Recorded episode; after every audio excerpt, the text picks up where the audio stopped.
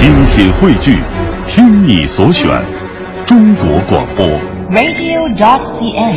各大应用市场均可下载。品读中华人物，启迪智慧人生。欢迎各位锁定中央人民广播电台香港之声数码广播32台的中华人物节目。各位好，我是郑博。大家好，我是君阳。今天的节目当中呢，我们将继续和大家一起了解书画大家系列。今天我们将和大家一起走进的是民国时期的画坛巨匠徐悲鸿。首先让我们把时间回到1915年夏天的一个傍晚，当时一个年轻孤单的身影正在绝望地徘徊。这个年轻人那个时候已经花掉了身上的最后一枚铜板，假如他真的就这样跳进了黄浦江，那么中国和世界上将从此失去一位画坛的巨匠。这个年轻人就是当时年仅20岁的徐悲鸿。首先我们通过一段音频先来了解一下。徐悲鸿生于中国江苏宜兴启亭桥，中国现代美术事业的奠基者，杰出的画家和美术教育家。徐悲鸿的马独步画坛，无人能与之相协衡。在个人的艺术成就中，也以画马的成就最为卓著。大笔挥洒中，骏马脱缰而出，奔腾向前，充满了自由精神和魄力。而他的绘画老师正是他的父亲徐达章。1895年7月19日，家住江苏宜兴市启亭镇的徐达章喜得贵子，为其取名徐寿康。从字面就可以看出父母对儿子寄予的期望。徐寿康自幼随父亲学习诗文书画，9岁便读完了诗书礼易四书左传，10岁就已经能为父亲的画肤色，并为乡亲们写春联了。由于家境贫寒，13岁的寿康便随父亲用画笔养家糊口。在维系生活的同时，他不断接触到流入民间的西洋绘画艺术，渐渐神往去西方学习绘画。正当他在艺术的道路上充满理想时，父亲重病离世。19岁的寿康把自己的名字改为悲鸿，意为孤单而悲伤的鸿雁。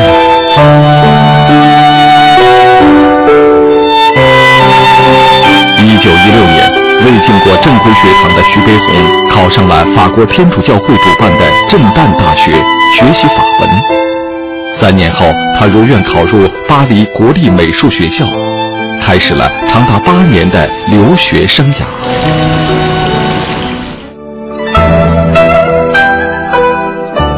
徐悲鸿历时3年的时间完成的作品《田横500事》，是他留法回国之后第一次用西洋的手法描绘的中国大型历史题材。据《史记》记载，田横让人取自己的头颅去见前来招降的汉高祖，这既免去了受降的屈辱，又保全了500士兵的性命。这幅油画描绘的就是田横与500壮士诀别的场景。画作当中身着黄衫的一位年轻人就是徐悲鸿本人的自画像。他为什么要把自己画成秦汉时期的古人？这幅画究竟在表达什么含义呢？本期中华人物，一起走进徐悲鸿的泼墨人生。人物穿越时空，人生启迪智慧，人文润泽心灵，人性彰显力量。香港之声中华人物，为你细数那些被历史记住的名字。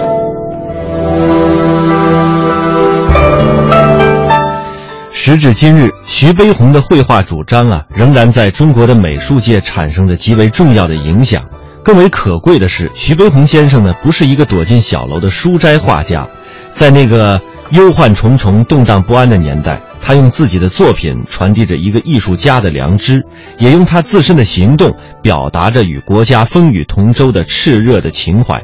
如今，徐悲鸿流逝的一幅幅作品，再一次引领我们回到那个风起云涌的年代，也怀想从那个年代走出的一代美术宗师徐悲鸿大师。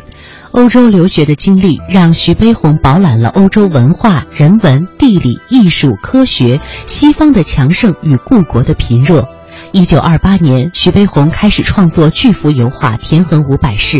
他用写实主义描绘技法表达中华民族坚韧不拔的毅力和威武不屈的精神。1931年，日军侵华加剧，民族危亡之际，徐悲鸿将画笔变成了战斗的利器，继续创作了希望国家重视和招纳人才的国画《九方高》。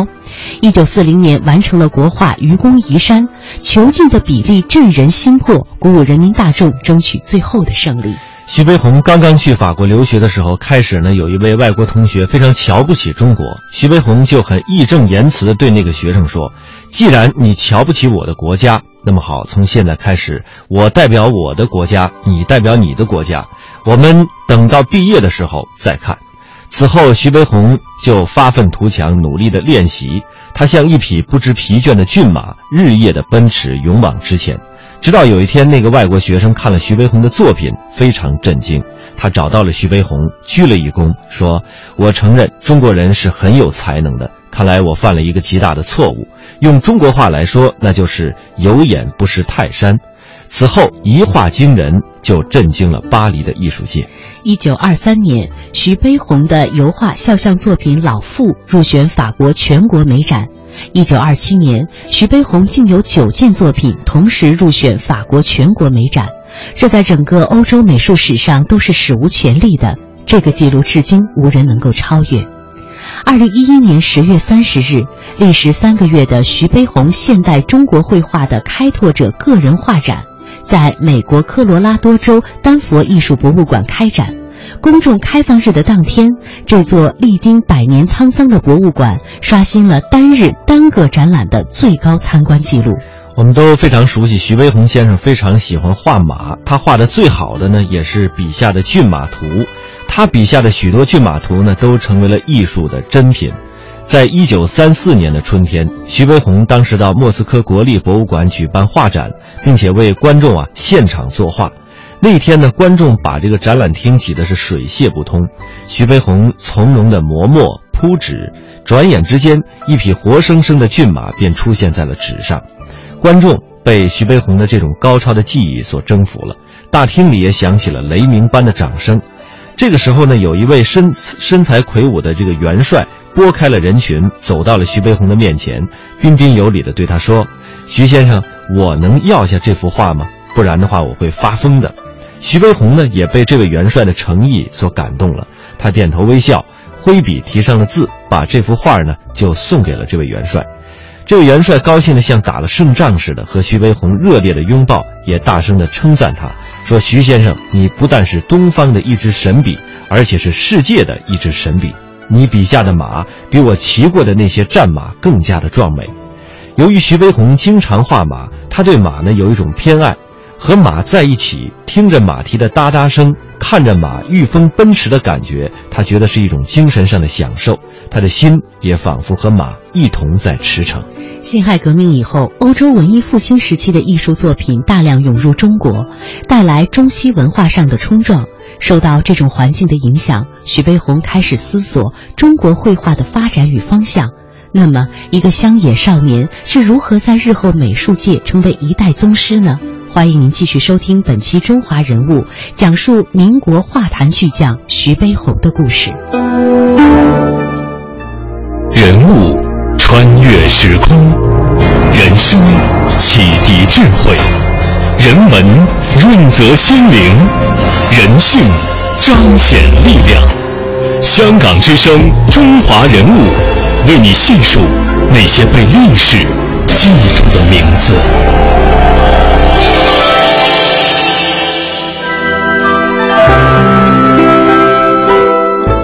在一场学术讨论当中，徐悲鸿先生大胆地提出了对于中国画的一些看法。他说，中国画学之颓败，比20年前退50步，30年前退500步。但是这一论述呢，在当时的美术界就掀起了一阵轩然大波。我们来听听中国画院的两位画家的描述。中国画家里边在当时像有他这种主张的人并不多，反对他的人大多数是受这些满清的王室啊这种影响，在艺术上呢是以临摹呀、写这个音析啊比较保守，你偷偷改也行啊，他不行他这个嘴也不闲着，所以他受到的攻击也很多啊。所以他曾经在自己的家里面画室里面挂了一副对联，这副对联呢是用泰山金石玉的字那个大字所拼起来的，这副对联是独斥偏见，一意孤行就是他对自己的艺术理念、艺术理想啊，他是绝没有任何妥协的是非常坚决的。中国绘画走过盛唐，一度在世界上享有独一无二的地位，然而发展到了清代，却只能看到画派纷呈，创作已如水流花谢，走到了颓废的边缘。徐悲鸿的儿子这样评价那个时期的父亲。我父亲曾经说过，他如果在那个时候你去举办一个展览会，或者参观一个展览会，你会看到那个展览会上的93%，他说的很具体啊，都是八股山水啊，没有画家的对所处环境的感受啊，这种绘画那是走到穷途末路了啊。在这种情况下，他非常清楚地看到中国绘画的这种衰落。要借鉴西方绘画改造中国画，徐悲鸿坚定地要选择这样一条路。然而他却听到了第一批留学欧洲的名单中没有自己。徐悲鸿年轻气盛，竟然写信言辞激烈地顶撞起当时的北洋政府教育总长傅增祥。信里的意思大概就是说我只知道这个那个商人或者别的人呢会这个说话不算数的啊，没有想到一个大学问家也会这样，很不客气了。傅增祥思想开明，力主教育救国，看到求学心切的徐悲鸿的指责，虽有不快，但还是秉公办事，把徐悲鸿列入第二批赴法留学的名单中。一个立志改革中国绘画的年轻人，终于如愿以偿走出国门，来到了大师云集的巴黎，看到伦勃朗、鲁本斯、米勒等大师的原作，徐悲鸿震撼了。跟随什么样的流派，选择什么样的导师，才能实现自己的抱负呢？我想我父亲他出去的时候，他是很清楚地意识到这个自己对于中国艺术的一种使命感，因为他是国家派出去的，他要回报自己的国家。所以他说他到了欧洲，他去了1个月，没有画画，他就到博物馆里面去看，仔细的去研究西方绘画有哪些画是大师之作，是了不得的，是中国应该吸取学习的，中国学什么东西是中国急需的。经过一番中西绘画优缺点的认真比较，徐悲鸿认为中国画家关在书宅，不关心现实这一点急需改变，因此他没有追随潮流，被当时最摩登、最活跃的印象派、野兽派等流派所迷惑，而是选中了在当时几乎被其他流派所淹没的写实派。他考入巴黎国立高等美术学院，选中了写实派导师弗拉蒙。一个偶然的机会，徐悲鸿幸运地结识了法国画坛的写实主义大师达养·布弗莱。达养对这位刻苦的中国青年很是赏识，允许徐悲鸿每个周末可以到他的画室学习。这一时期成为徐悲鸿一生最为重要的阶段。尽管达养是西方写实大师，但对东方写意手法却十分欣赏。徐悲鸿拿着中国清末名家任伯年的水墨画卷送给达养看，达养题写了赞誉说，只用了最简单的方术，那样从容地表现了如许多的物事，难道不是一位大艺术家的作品吗？徐悲鸿知道出自法国恩师的见解在告诫中国学生，民族精神永远不可或缺。沉醉在浓厚的西方艺术氛围里，徐悲鸿没有忘记自己留学的目的，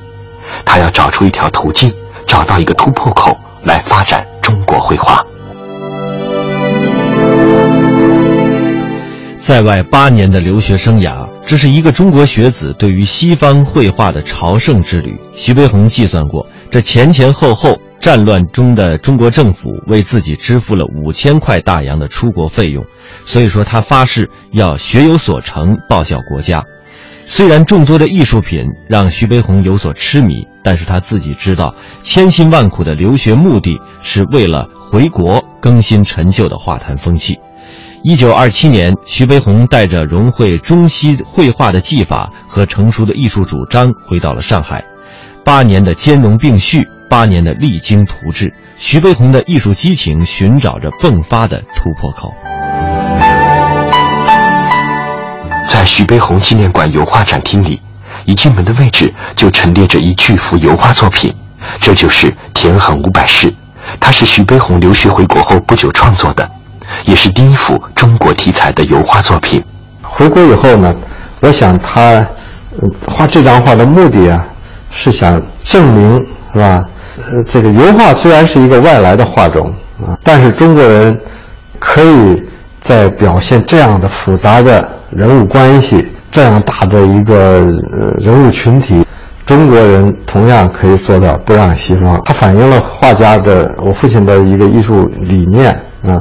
他认为中国的绘画和世界的绘画同样，就是要做到画家的他的那种情感啊，他的那种智慧，他替人类所表现出来的感情要能够感天动地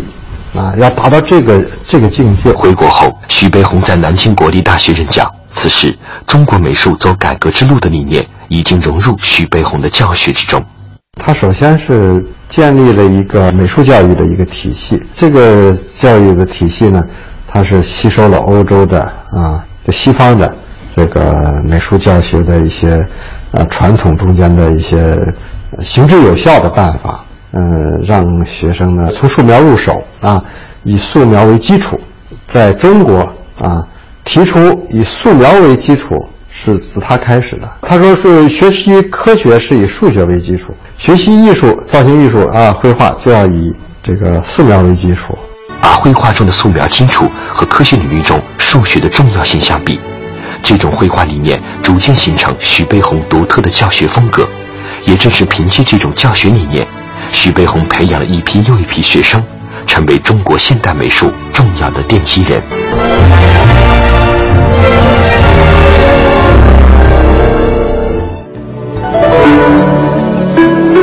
可以说，徐悲鸿是国画创新的艺术实践者，他一生致力于国画改革。他是第一个将西方的素描以及油画与中国画成功结合起来的中国画家。他曾在法国、比利时、意大利、英国、德国、前苏联举办过中国美术展和个人画展。留学回国以后的徐悲鸿先后担任了上海南国艺术学院美术系的主任、中央美院的院长。他培养的学生呢，更是人才辈出，有许多已经成为了非常著名的艺术家，是中国美术界的中坚骨干。以徐悲鸿、蒋兆和的人物画法为基础建立起来的徐蒋体系，更是成为了中国美术教育的基本框架。在接下来这段音频当中，大家将听到的是徐悲鸿的夫人廖静文女士回忆到的徐悲鸿先生。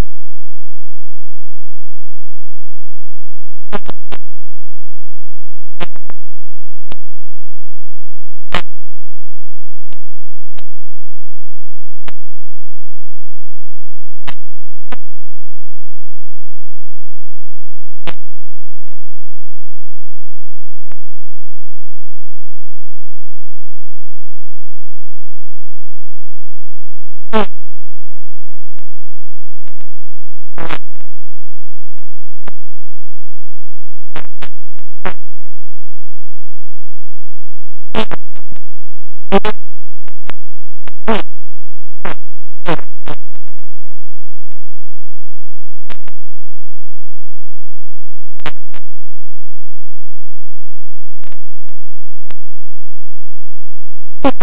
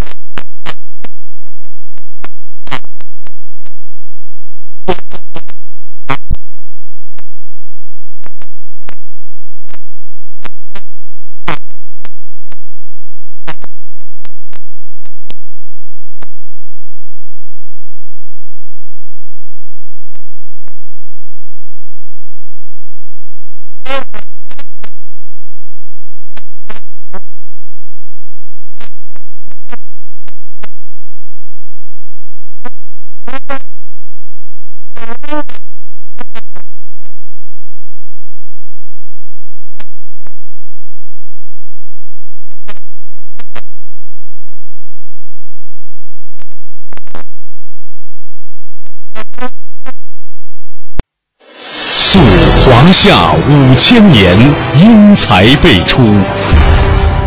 激扬文字，书写风流，跌宕声韵，记录千秋，征战沙场，气吞山河。这里是香港之声，中华人物。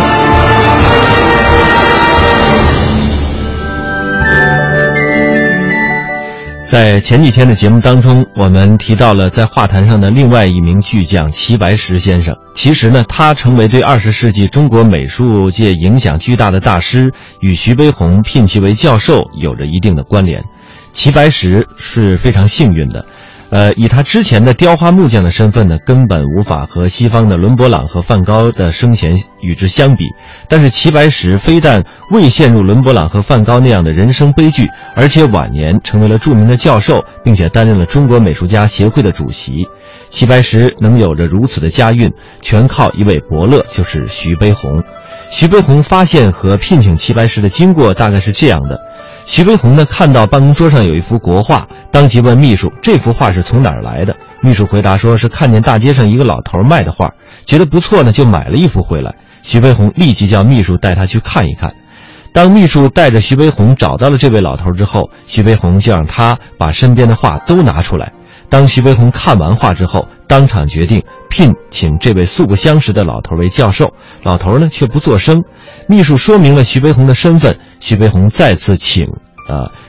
邀请了之后呢，这位老头看见徐悲鸿是一片真心诚意，而不是拿他开心，才说：“徐老师，我连小学门都没有进过，怎么能当大学教授呢？”徐悲鸿听了此话后说：“那你是怎么画出来的？画给学生看，这就是教学。这个老头就是齐白石。有一次，中央美院的画展上，齐白石的画呢被挂置在了一个角落里。徐悲鸿发现之后，亲自将齐白石的画挂置于展厅中央，并写上了“徐悲鸿定”字样。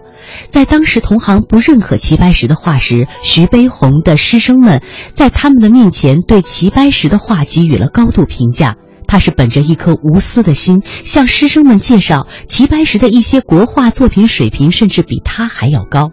这种心胸、气量和品德在世界美术大师当中也是首屈一指，为一般的大师所不能为的。在世界美术史上，不仅难以找到相同的现象，甚至类似的现象也难以找到。如果没有徐悲鸿，齐白石就很难为世人所知，他晚年也不可能有着这么好的生活条件与生存无忧的这样的作画条件。很难说齐白石就会活到90多岁的高龄，绘画水平当然也会受到很大的影响。那基于这一点，徐悲鸿对于中国美术界的贡献，不只是他本身即是一位大师的贡献，其事例所显示出的徐悲鸿的识才能力，尤其是将小学门都未进过的雕花木匠直接聘为教授，连试用期都没有，这在整个中国美术史上，甚至在世界美术史上和世界教育史上都是罕见的。1953年9月23日，他在北京医院病逝。徐悲鸿在他的自传当中写道：吾生与穷相始终，命也；未与幸福为缘，亦命也。事不胜计，技亦乏味。回顾徐悲鸿的一生，他短短58年的生命，就像黄浦江当中的一叶孤舟，似乎总与远行紧密相连，但总与追梦的风帆分割不开。尽管辗转漂泊，却始终高扬着艺术的旗帜，向着理想乘风破浪。中华人物，被历史记住的名字。今天我们为您介绍的是民国时期的一位著名的画家徐悲鸿先生。欢迎大家在每天晚上的7点30分收听中华人物节目的重播，我们的首播时间是每天上午的9点30分。明天节目我们再会。